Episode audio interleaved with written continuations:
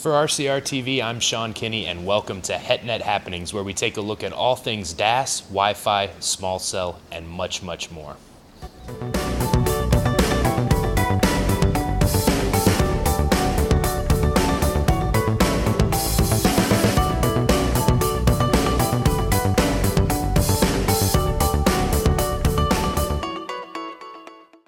CommScope, thinking beyond today's technology to help you make the best decision for your network and your business.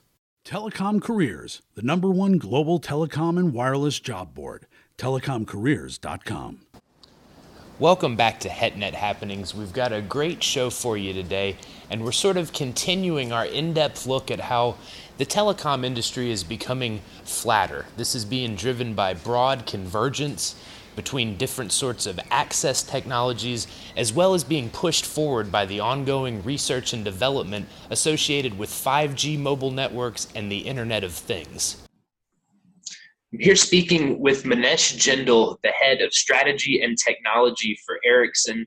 Manesh, thank you so much for joining us today. And uh, I really look forward to hearing from you exactly what Ericsson's vision for the network society is. Thank you, Sean. So network society, if you look at the definition of network society, it is anything that'll benefit from being connected will be connected. And this was something that uh, uh, was coined in 2010, and, and I would say that we are um, sort of in the first towards the first phase of that whole network society and, and kind of entering into the second phase. Uh, what the network society has done is with, with especially um, the connecting of um, everyone, it has opened up the platform uh, for a new business model. It's, it's given rise to a lot of collaboration. And, you know, if you look at from um, the industrialized world where it was all based on uh, the physical aspects of it and um, which has kind of moved to um, the value in data, the value in connecting the people and globalization of collaboration. And, and the society is actually rewarding the, uh, the, the uh, socializing and collaboration of, uh, of the solutions that we bring to the table. So what Network Society has done is kind of um, unleash the value um, of a lot of the businesses that typically would not have considered uh, the mobile networks for enhancing their business. And that's what it has um, enhanced. Okay, so Manesh, help me understand sort of the transformative properties of the network society by maybe telling us about some of the different verticals that Ericsson is working in. Absolutely. So, um, you know, we uh, one of the the pillars of uh, the network society we're looking into is the what we call as industry and society, and which is which are the verticals like uh, the transportation industry, um, utilities, and um, you know uh, what this has done is if you look at, uh, I'll give you an example of connected cars. Um, if you look at uh, the kind of uh, um, uh, modules that are getting into cars, uh, traffic management, um, being able to provide informa- inf- informatics solutions like, um, you know, whether it could be weather, it could be um, the traffic management, avoiding accidents avoid, avoidance. Um, we we also see uh, things like uh, the cyclist having a camera, and uh, with the sensors, you can actually figure out uh, where the traffic is coming from and avoiding the accidents before they actually are about to happen. So uh, we we are seeing a huge amounts of innovation in, in one of these things. Now let's look at the utilities. Um, if you look at the smart meters, and if you if you're looking at how uh, the grid management is going to happen, uh, the intelligence that the grid management can do today, um, uh, you know, we started out from the um, from the era where uh, we had to call into uh, the electricity department to say there's an outage, and then they would have to send somebody out to figure out what the issue is. Now, uh, imagine going from there to having sensors that automatically figure out that there is a outage or an issue, being able to reroute those circuits. At the same time, let's say you have um, cameras at some of the very critical junctures, which can actually tell you tell you what's going on and, and be able to address these issues in a much more um, timely fashion. And in certain cases, actually, it could happen instantaneously. And it's this level of, of automation that really it drives broad efficiency and, and really broad quality of life changes. And, and I find the term network society so appealing because it, it sort of encompasses some of the other hot topics in telecom. Uh, particularly, I'm thinking of 5G and then the Internet of Things. So, Manesh, from your perspective, do we need to continue to evolve our mobile networks to 5G before we can really fully realize the vision for a network society, or is it something that we can do today with the technology that's uh, commercially available? So, good good question. We we see a combination of it. We see that there are certain use cases uh, that are obviously possible today and that that are happening with 4G.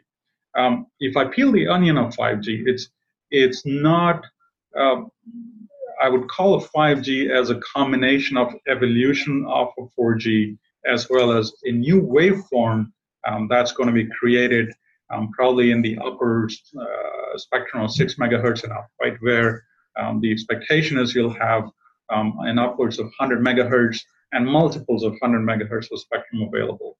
But that that doesn't mean that till that comes about, um, that we can evolve our current 4G network. So it'll be a combination of on the lower spectrum, let's look at LTE, LTE Advanced, LTE Evolution that are going to be backwards compatible.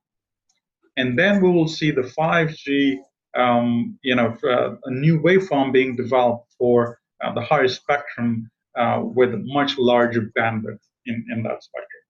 Now, what that does is um, it's going to uh, the devices are going to be working on a combination of both uh, 5G with this new waveform and LTE Advanced.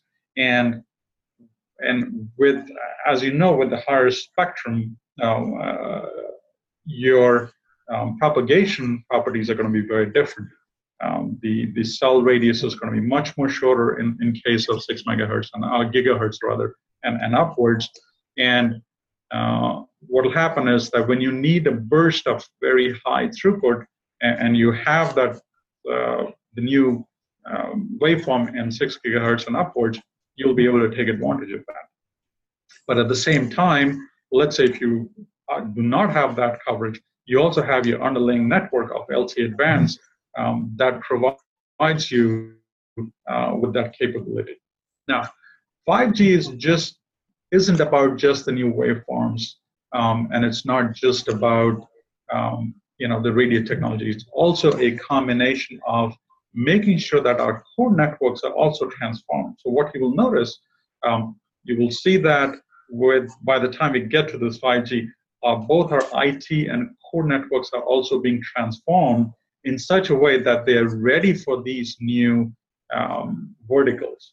Uh, there are use cases that we don't even know uh, today, you know, and, and but our, our, networks have to be ready to be able to handle these new use cases in a much more rapid fashion.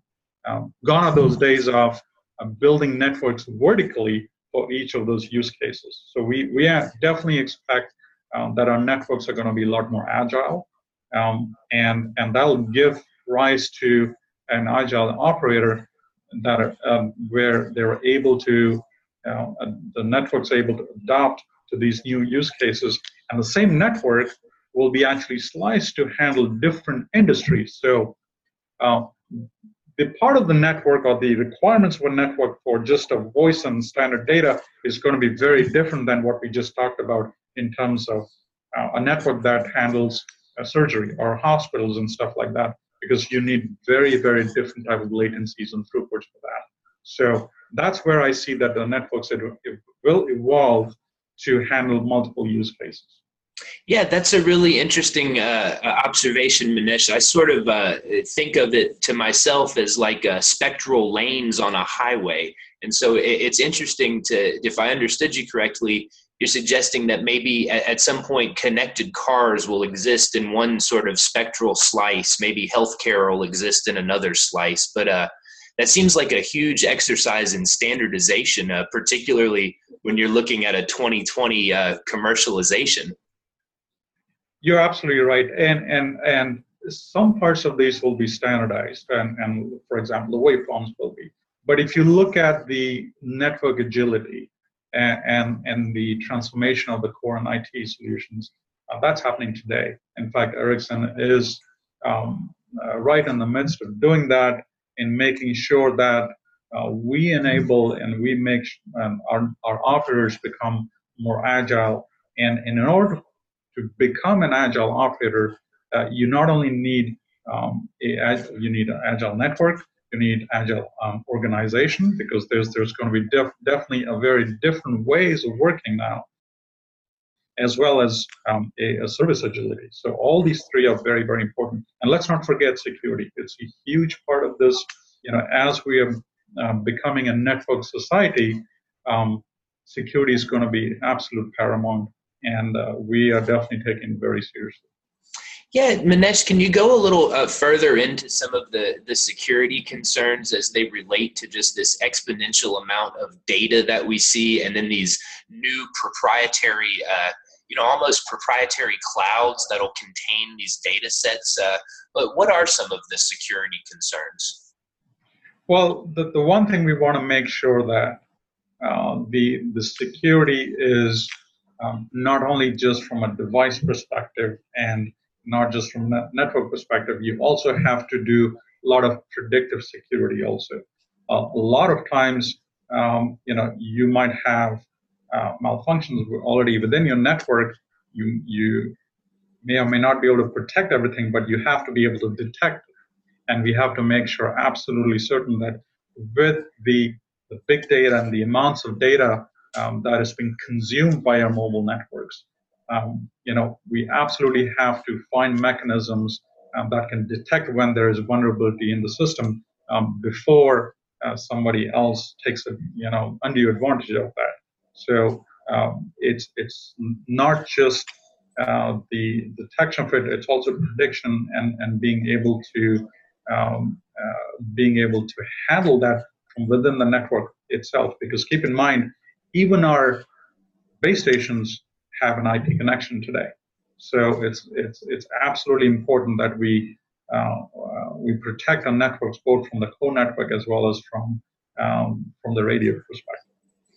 And now, Manesh, if I could uh, backtrack a little bit earlier when you were uh, explaining how some of the evolutions to LTE are getting us a little closer to, to 5G, you mentioned uh, LTE-A uh, what I'm curious about, though, is where Wi-Fi might fit into that equation as we continue to to develop 5G.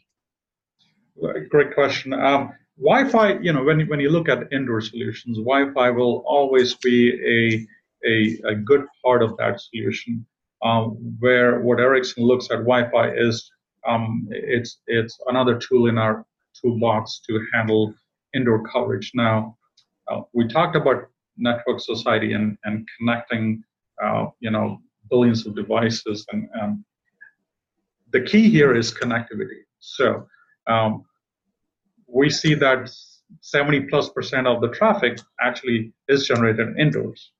And unless we don't make absolutely certain that the indoor coverage and capacity is addressed, we're not going to achieve uh, the quality of service and the quality of experience um, that our end users expect as well as uh, you know the, the, the new business models and uh, that we are uh, anticipating. Know, obviously they will not come to fruition if we don't have the right kind of coverage and capacity. So indoor becomes very critical to it. Now, um, again, Ericsson through through our uh, small cells development. You know, if you look at uh, what we have done with uh, the DOT solution, we have another um, um, indoor solution that actually combines um, both Wi-Fi um, as well as LTE and actually in that same module we have wideband CDMA also. So it's actually a three technology indoor small cell that, that we've actually uh, created and, and that'll address uh,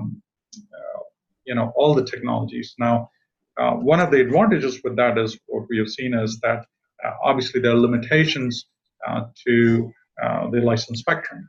And so, um, regardless of how much spectrum you have today, um, you know, it's it's not enough. And and what uh, with uh, LTE-U and and um, uh, LAA, we're actually able to combine both uh, LTE as well as Wi-Fi to be able to give um, pretty good throughput uh, along with the coverage for indoors, um, the upwards of almost 300 uh, megabits per second today. All right, now Manesh, as we wrap up here, I was hoping uh, maybe to ask you a slightly more speculative question, but uh, all of the technologies that we just discussed, uh, once they figure in and we fully realize the vision for a networked society, how do you think your life will be different?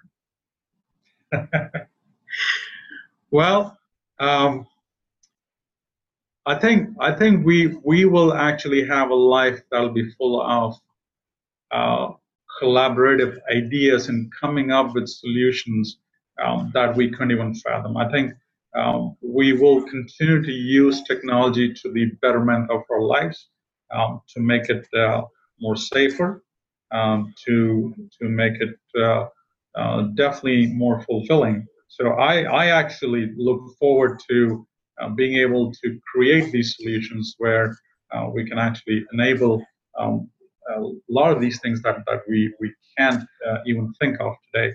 And like we talked about, uh, you know, being able to do a lot of these, um, well, let's take the case of again, the remote surgery. Fantastic example. Um, if if I'm sitting somewhere um, in another country and the best surgeon who has the ability to fix my son or daughter's ailment um, could do that sitting remotely, and I have accessibility to that, you know, that's that's fantastic, right? Being able to enable those kind of things, um, and and being able to create a much safer car, um, you know, um, it's it's definitely very very exciting and something that I'm looking forward to and be part of. I'm looking forward to it as well, Manesh, and I really appreciate you taking the time to fill us in on the work Ericsson is doing uh, in regards to the Network Society. Thank you, Sean. Appreciate you giving me the opportunity. All right. Well, I want to thank Manesh for sharing all of his insights and for filling us in on what Ericsson is doing regarding the Network Society. And for the folks at home, this is something that we cover pretty regularly here at RCR, so I'd encourage you to check out rcrwireless.com for daily telecom and ICT news, as well as our RCR TV webpage and our YouTube channel, which has all sorts of great multimedia content. I want to thank you for tuning in to HetNet Happenings, and we'll see you next week. HetNet Happenings is a production of RCR TV. To reach Sean Kinney or to suggest a show topic for HetNet Happenings, you can reach Sean at skinney at rcrwireless.com. On Twitter at Sean Kinney RCR. To find out more about the latest in HetNet and all things wireless, dig into rcrwireless.com.